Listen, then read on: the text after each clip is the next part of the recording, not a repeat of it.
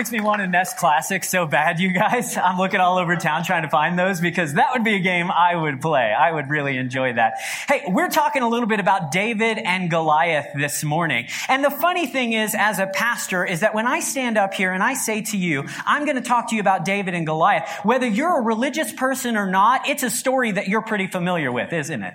It's something that's just, I don't know, it's lodged in our collective conscience, uh, consciousness as a culture. We just know the story of David and Goliath, the little guy who was able to overcome and defeat the big giant. We understand that like that story is so powerful and motivating, you know? You can't see that video. You can't read the story and not get hyped yourself. You know, you want to go out and fight something. You want to go out and prove that even though you're only five foot six, you could take on anybody. All right, a little too personal there, but you know what I'm saying, right? Like it is a story that we know and man, we identify with, right? If you watch any sports, and it even doesn't matter what sport it is that you watch, if you watch sports, you will find that the announcers are constantly using the metaphor of David and Goliath, right? These are the, the little high school football guys over here. They're the David and they're going up against the city champs over here, the Goliath. That's actually like their team mascot. They are the Goliaths, right? So if you watch sports, you're going to see the David and Goliath, little guy versus the big guy metaphor constantly.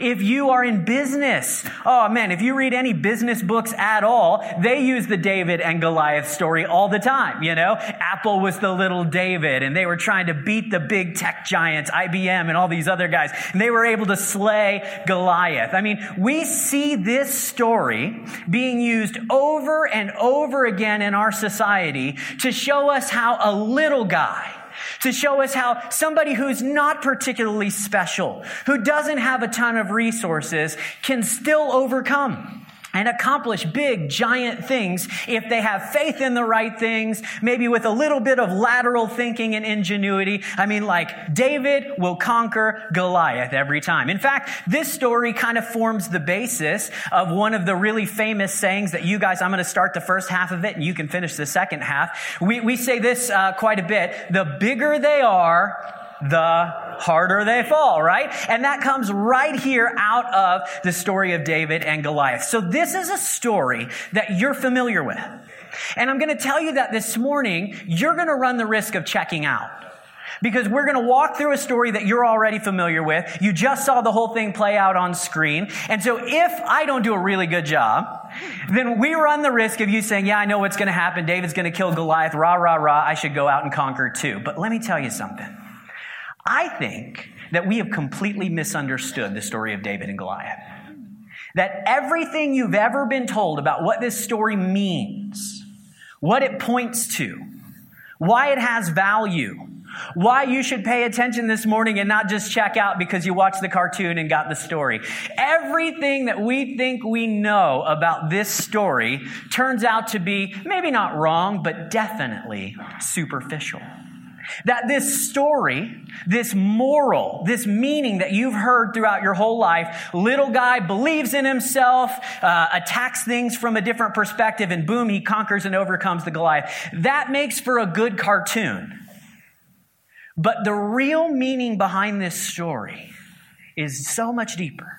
It's a lot less superficial. And I believe when you understand what this story truly points to, it has the power not only to change the way you view David and Goliath, but also the way that you view your own story in the process. Now, I know that's a big promise for me to make to you this morning, all right? So uh, at the end of the message, you can tell me whether or not I delivered. Track with me here, and you could say, nah, bro, you didn't do that. You said you're going to, but you didn't. Or you could say, wow, my eyes are open. I am seeing this in a brand new way. So we're going to read through this story. We're actually going to walk through the verses. There are quite a few of them, but that's okay. It's a quick moving story, which is great. It's found in 1 Samuel. So if you want to follow along in your Bible, you can. We also have the verses here on the screen for you. 1 Samuel chapter number 17. I'm going to be reading from the New Living Translation. If you've got a different version of the Bible, don't sweat it. They say basically the same thing, okay? Here we go. 1 Samuel chapter number 17. The scripture says, The Philistines now mustered their army for battle, and they camped between one city I can't say in the region of Judah and another city I can't say in a different region of Judah. I went to Bible college, you guys.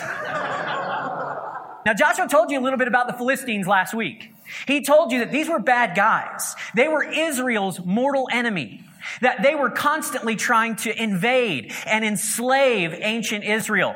And Israel was always fighting back, trying to protect their borders. The Philistines were bad guys. I mean, truly terrible warriors. If you've ever heard of people like Genghis Khan, you know, if you remember him from your history classes, he would go in and he would kill basically everybody, including children. He would enslave women. These Philistines were kind of his archetype. He was basing his battle plans off of what these guys did. This was not just like a neighboring country and they were fighting over land and resources. The Philistines actually wanted to wipe the Israelites off the face of the planet. And so the Bible tells us here in verse number one that they have gone to war. Samson had freed the Israelites a couple of hundred years before in the story Joshua told you last week. But by now the Philistines have reconquered or they're trying to reconquer the Israelites. And so they've mustered their armies for battle against the Israelites. The scripture says in verse number two, that's Saul. He's the king of the Israelites, okay? He's the dude in charge. He countered by gathering his Israelite army near the valley of Elah. So the Philistines and Israelites faced each other on opposite sides uh, or on opposite hills with the valley between them. So on this ridge, we've got the Philistine army. Then there's a valley here. And then up on this ridge, we've got the Israelite army. And they're kind of stuck because if you understand anything about warfare, you know that you never want to give up the tactical advantage that higher ground offers you, right? So neither army wants to go down into the valley because if they do, the other one will just stay on the ridge and shoot arrows down or smack them down when they try to come up the other side. So they're there waiting. Nobody is making the first move. Verse number four, then Goliath. Yep, the Goliath. The big guy, the bad guy, the giant. Then Goliath, a Philistine champion. Now that word is going to be so incredibly important throughout this message. I want you to burn it into your mind. Champion, champion, champion. You need to understand the concept of a champion in order to understand why this story matters so much. Then Goliath, a Philistine, and I'll tell you what a champion is for the record, okay? We're going to get there. Then Goliath, a Philistine champion from Gath. That's the region of his country that he was from. He came out from the Philistine ranks to face the forces of Israel. The scripture says he was over nine feet tall. Now, if you're here and you approach the Bible with a bit of a skeptical bent, you're like, seriously, come on. You think this dude was nine feet tall? That's ridiculous. Nobody's nine feet tall. But you know, in modern times, we have record just in the last hundred years of somebody who was eight foot, 11 inches tall. The tallest man that ever lived, Robert Wadlow. And so if he could be 8'11, then maybe it's not so hard to believe that Goliath was nine feet or nine foot one or nine foot two. I mean, in the history of all the people that have ever lived, are we absolutely 100% certain that it was impossible that somebody didn't grow to be that tall? I don't know. I'm going to give it the benefit of the doubt. So, the Bible says he was over nine feet tall. He wore a bronze helmet and his bronze coat of mail weighed 125 pounds. So his coat of mail was heavier than some of you guys. He also wore bronze leg armor and he carried a bronze javelin on his shoulder. The shaft of his spear was as heavy and thick as a weaver's beam. I don't know, that reference is kind of lost on me. Maybe you get it. Apparently means it was a big weapon, okay? It was tipped with an iron spearhead that weighed 15 pounds. And his armor bearer walked ahead of him carrying a shield. Goliath was a tank, you guys. I mean, he was the ancient equivalent of a walking tank. He was a guy that had never been defeated in battle. He probably would never be defeated in battle because he had the latest in military technology. He had all of this experience as a warrior, we're going to find out. And so he strut, he strode out there in front of the other army, confident like, hey, I'm Goliath, suckers. There is no way you're going to be able to take me down. He had all the confidence in his resources, in his abilities, and in his skills. Goliath stood and he shouted a taunt to the Israelites. Why are you all coming out to fight? He said. I am the Philistine champion. There's that word again. But you are only the servants of King Saul. So here's what I want you to do. I want you to choose one man to come down here and fight me. If he kills me, then we will be your slaves. But if I kill him, then you will be our slaves. See, you thought Game of Thrones invented single combat, but no, it's like been here for thousands of years. Goliath says, Tell you what, you choose a guy and I'll fight him. And if I kill him, then we win the battle. You guys are our slaves. But if he kills me, not likely. But if he does, then we will become your slaves. Let's not fight. Let's not lose all this life between the armies. Just the two of us. Let's go at it. He says, I defy the armies of Israel today. Send me a man who will fight me. Now, verse 11 is also really important in understanding this story. When Saul and the Israelites heard this, they were terrified and deeply shaken. Terrified and deeply shaken. Now, verse number 12 we get the hero of the story, right? The guy we're all waiting on.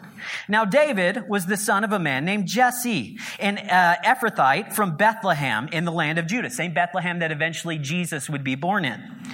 Je- uh, Jesse was an old man at the time and he had eight sons. Jesse's three oldest sons, Eliab, Abinadab, and Shimea, had already joined Saul's army to fight the Philistines. So they were off at the battle. They were with Saul. They heard Goliath taunting. They were terrified and shaking in their boots. David was the youngest son in verse 14. David's three oldest brothers stayed with Saul's army, but David went back and forth so he could help his father with the sheep in Bethlehem. So he would bring his brothers supplies on the battlefront, and then he would come home and tell his dad how things were going, and he would take care of sheep out in the pasture. For 40 days, every morning and evening, the Philistine champion strutted in front of the Israelite army. 40 days! This went on a really, really long time. One day Jesse said to David, Take this basket of roasted grain and these 10 loaves of bread, carry them quickly to your brothers, and give these 10 cuts of cheese to their captain. See how your brothers are getting along and bring back a report on how they were doing, they are doing. David's brothers were with Saul and the Israelite army at the valley valley of Elah fighting against the Philistines. So dad says, All right, youngest son, I need you to run an errand, go help your older brothers, give them some supplies, and then come back here so you can get back to work in the fields. So David left the sheep with another shepherd, and he set out early the next morning with the gifts, just as Jesse had directed him. He arrived at the camp just as the Israelite army was leaving for the battlefield with shouts and battle cries. So they're getting out of their tents, they're getting up, and they're like, Today's the day, we're gonna go fight Goliath. In my mind, that's how they sounded. All right. So they go out with shouts and battle cries. Soon the Israelite and Philistine forces stood facing each other again, right? They're at the edge of this, uh, this, this valley. They stood facing each other. David left his things with the keeper of the supplies. He delivered the supplies in verse number 22, and he hurried out to the ranks to greet his brothers. As he was talking to them, Goliath, the Philistine champion from Gath, came out from the Philistine ranks, just like he had been doing. Then David heard him shout his usual taunt to the army of Israel. As soon as the Israelite army saw him, meaning Goliath, Goliath, they began to run away in fright. Have you seen the giant? The men asked. He comes out each day to defy Israel. The king has offered a huge reward to anyone who kills him. He will give that man one of his daughters for a wife, and that man's entire family will be exempted from paying taxes. Now, I don't know which was the better deal in this particular uh, scenario, but you know, I mean, both of them were probably pretty good. They had their perks. Verse 26. David asked the soldiers standing nearby, wait, wait, wait, wait, what, what, what, what? What will a man get for killing this Philistine and ending his defiance of Israel? I mean, who is this pagan Philistine anyway, that he is allowed to defy the armies of the living God? David's got some, he's got some bravado, if nothing else, right? And these men gave David the same reply. They said, Yeah, that's exactly what the reward is for killing him. Verse 28, man, if you've had siblings growing up, you're going to identify with this part of the story so much. But when David's oldest brother Eliab heard David talking to the men, he was angry. What are you doing around here anyway? He demanded. What about those few sheep you're supposed to be taking care of? Oh, savage, man. I know about your pride and your deceit. You just want to see the battle. Time to go home and do your chores, little boy. You don't belong out here with the men. I'm glad I only had sisters growing up. I just want to put that out there. Because brothers sound mean. Verse 29. What have I done now? David replied. I was only asking a question. Man, how many times have you said that? I was just asking. He walked over to some others and he asked them the same thing and he received the same answer. Then David's question was reported to King Saul and the king sent for him. Hey, Saul, there's like a little kid running around out here talking about running out to fight Goliath. You might want to do something about this. So in verse 32, David goes in front of Saul and he says to the king, this little boy, he says to the king, Don't worry about this Philistine. I'll go and fight him. Don't be ridiculous, Saul replied. There is no way that you can fight this Philistine and possibly win. You are only a boy, and he has been a man of war since his youth. Now, I want to point out something here. In Israelite society, ancient Israel, modern uh, Jewish society as well, a boy becomes a man at 13 when he's bar mitzvahed. So the fact that they continue to call David a boy and not a man in this passage most likely means he had not turned 13 yet. So you're dealing with a nine year old, 10 year old, 11 year old, 12 year old. This is a young kid. And he shows up with all the swagger you can imagine. And he's like, I'll take him down. Everybody's like, You've got to be kidding me. You don't even shower regularly. You know what I mean? If you know any 10 year old boys, you understand what I'm talking about. All right. You're only a boy, and he's been a man of war since his youth. But David persisted. I have been taking care of my father's sheep and goats, he said. When a lion or a bear comes to steal a lamb from the flock, I go after it with a club and I rescue the lamb from its mouth. If the animal turns on me, I catch it by the jaw and I club it to death. I have done this to both lions and bears, and I'll do it to this nine foot tall pagan Philistine too, for he has defied the armies of the living God. The Lord who rescued me from the claws of the lion and the bear will also rescue me from this Philistine.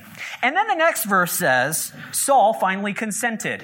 Which, if you're the king of the country, if you're the commander in chief, if you're in charge of all of the armies, sending an 11 or 12 year old boy to go fight the special forces of another army is a terrible, awful, almost cowardly decision. And yet that's exactly what Saul does. Saul finally consented, consented. And he says, all right, go ahead. It's your funeral. And David's like, what? And he said, may the Lord be with you. then Saul gave David his armor, a bronze helmet and a uh, coat of mail. And David put it on and he strapped the sword over it. And he took a step or two to see what it was like, for he had never worn such things before. He protested to Saul, I can't go in these. I'm not used to them. So David took the armor off. He picked up five smooth stones from a stream. He put them into his shepherd's bag. Then, armed only with his shepherd's staff and sling, he started across the valley to fight the Philistine. Goliath walked out towards David with his shield bearer ahead of him, sneering in contempt at this ruddy faced boy. We don't use the word ruddy very often. The word ruddy means red. He's like reddish in color. Oh, I hope that means he was a redhead. You know, I, I really want to identify with him. He's a ruddy faced boy. In fact, in other parts of David's story, we find out he was an incredibly handsome young man, too. I'm just saying, you know, I mean, I see some similarities. He was young, he was handsome, and he was reddish in complexion, whatever that means. Uh, David, uh, Goliath saw him and he sneered in contempt at this ruddy faced boy. Am I a dog? He roared at David. That you come at me with a stick? And he cursed David by the names of his gods. Come over here, and I'll give your flesh to the birds and the wild animals, Goliath yelled. David replied to the Philistine, You come at me with a sword and a spear and a javelin, but I come to you in the name of the Lord of heaven's armies, the God of the armies of Israel, whom you have defied. Today the Lord will conquer you, and I will kill you, and I will cut off your head. And then I will give the dead bodies of your men to the birds and the wild animals, and the whole world will know They'll know that the Lord rescues his people, that there is a God in Israel, that he saves his people, but not with a sword and a spear. This is the Lord's battle, and he will give you to us. As Goliath moved closer to attack, David quickly ran to meet him.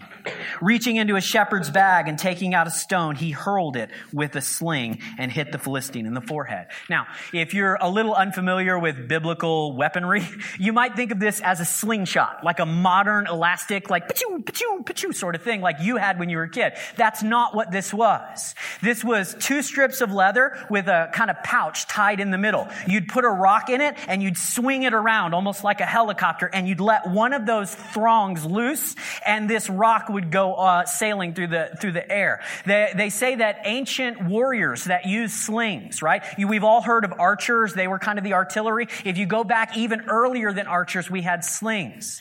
And ancient slingers were able to send rocks, like big fist-sized rocks, up to 80 miles an hour through the air.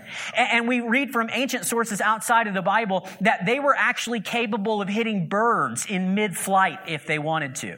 So this was a bad piece of weaponry, all right? This wasn't a toy, and it wasn't your little, you know, toy slingshot that you had when you were a kid. This was significant. This was serious.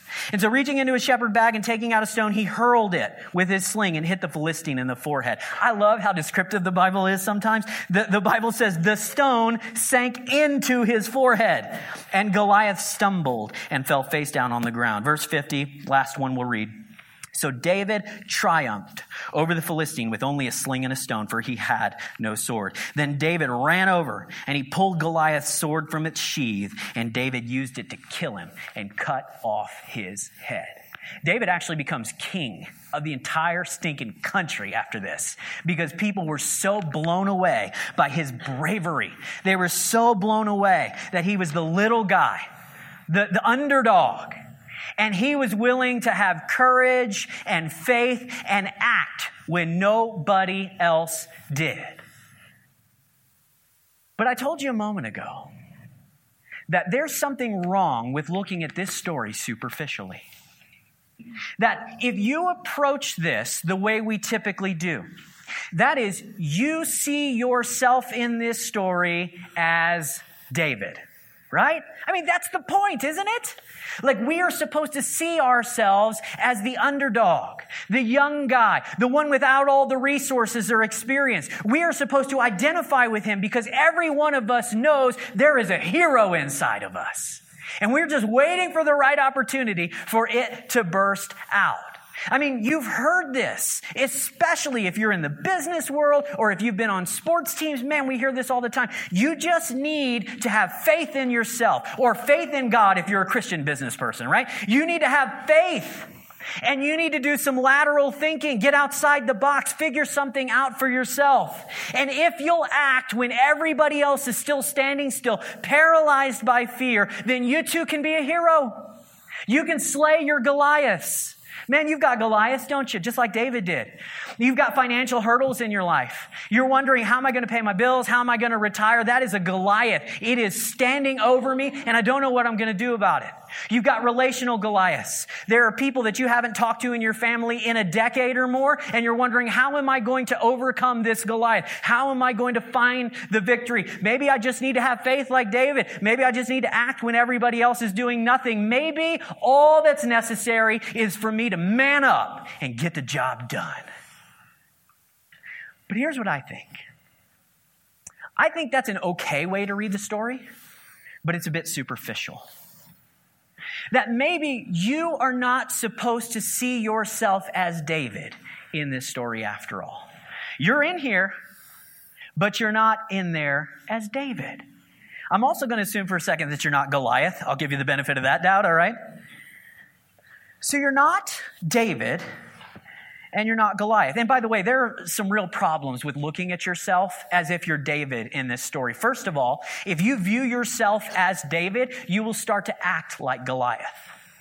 If you view yourself as David, you will start to act like Goliath did. Goliath put all of his uh, hope, he put all of his courage in the fact that he had resources and the fact that he had experience and the fact that he was bigger. And if we're not careful, we can say, well, my faith in God is just another one of my resources. God isn't going to let me fail. I'm invincible. Who does that sound like? Not like David, but like Goliath. If you're not careful, when you put yourself in David's shoes, you will start to strut around as if you were Goliath. And all of a sudden, you've switched roles in this particular story. There's another problem. And that is that there are some Goliaths in your life that you cannot defeat with courage or ingenuity or a willingness to act when everybody else is standing still. I give you a bunch of examples, but I'll give you two of the main ones. What happens when you get the diagnosis from the doctor? They say it's terminal. What happens when death comes, like it does for every one of us? I'm not giving you a news flash when I say that courage can't kill cancer. It might make it easier to bear, but it cannot give you victory over cancer. You could end up succumbing. Having faith in yourself, being willing to move and act when nobody else does, is not going to mean that you get to live to 200. So, what happens when you come up against a Goliath that you literally cannot kill?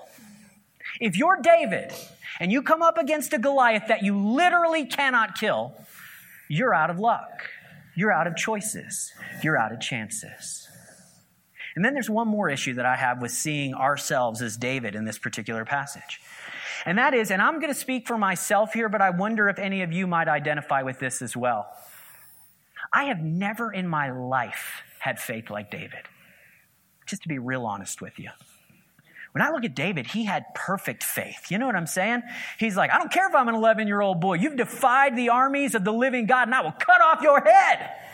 I have never had that much courage or boldness. I've done some incredibly faith filled things in my life. When I felt like God was calling me to go into the ministry, I was getting ready to go into college and I was going to study animal sciences. That's what I wanted to do with my life. And so that's what I was going towards. And then I felt like God had given me a call to become a pastor. And I had to leave behind what I thought my life was going to be and choose to step out in faith, right? That was a faith filled decision. There was the time that God called me to move from Florida to Canada, of all places. That was a faith filled decision. There was a time that God said, I want you to start a church, even though you've never been a, a, senior pastor before, although you've never planted a church before, I want you to go do it. I've had all of these different big faith experiences. I mean, guys, I ate street food in Honduras one time, okay? I have taken risks all my life. All right, that last one's not a big deal, but the other ones are. And here's the thing in every one of those situations, I was completely terrified. Guys, I wish I could tell you that when God called me to plant a church in Canada, that I was like, let's do it! I wasn't. I bawled my eyes out. I couldn't sleep at night. I shook. I didn't eat. I begged God to give me a reason not to go because I didn't want to.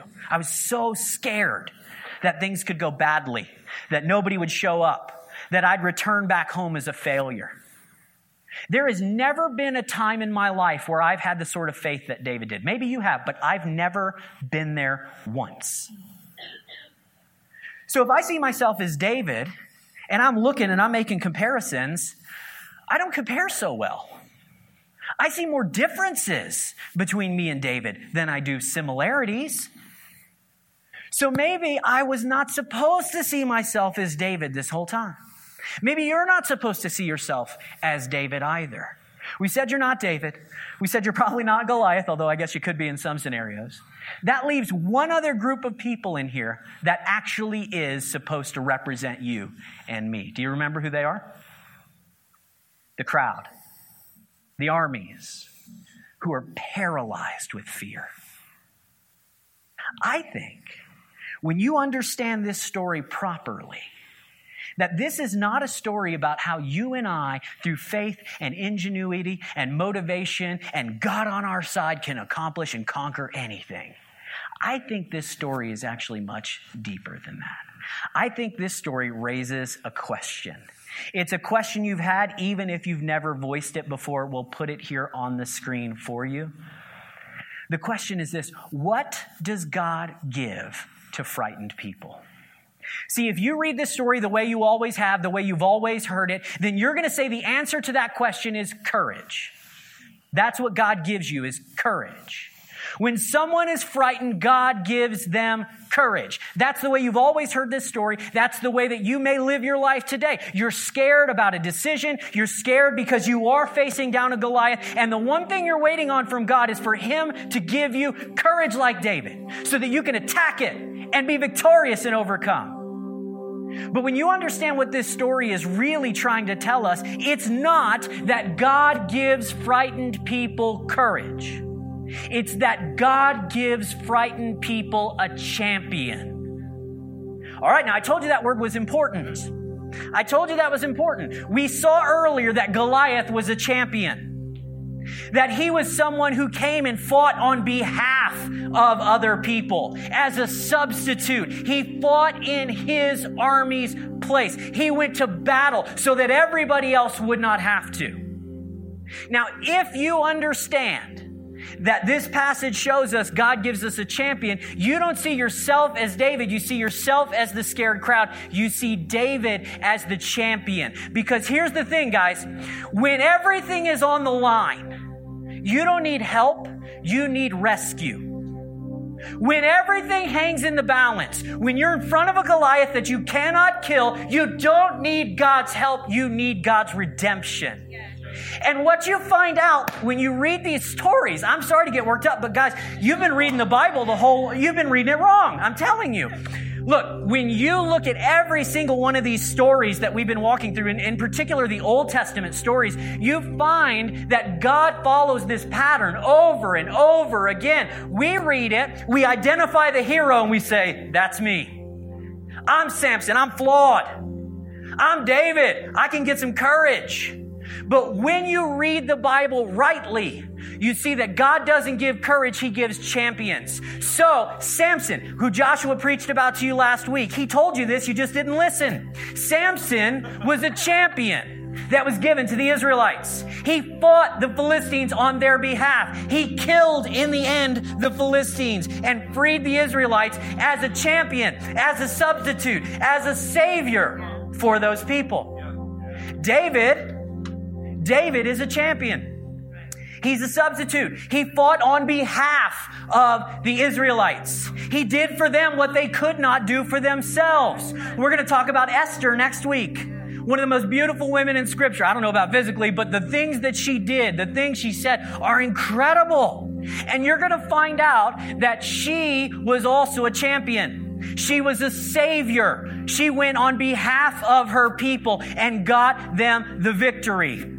You're going to see it as we work throughout the rest of the stories in the Bible. If you will approach the scripture this way, identifying the hero and not putting yourself there, but putting Jesus into that spot, Boom. I'm telling you guys, the Bible will open up in ways that you have never imagined. It'll stop being self-help. You'll stop feeling like you can't measure up and you will start to understand that God doesn't offer you courage. He offers you a champion. Every one of these little stories, every one of these small heroes throughout the Bible point towards the real hero. Yes. Jesus Christ, yes. our Savior. I want to read a passage for you. We're going to put it on there. Actually, let me let me point this out because I want you to listen to this verse we're going to read through this context. This is the pattern that every one of God's champions follows. Every one of them. You'll see it in all the small heroes in the Old Testament. You'll see it certainly through the big hero in the New Testament. God's pattern for champions is that they always rescue through their weakness, not in spite of their weakness.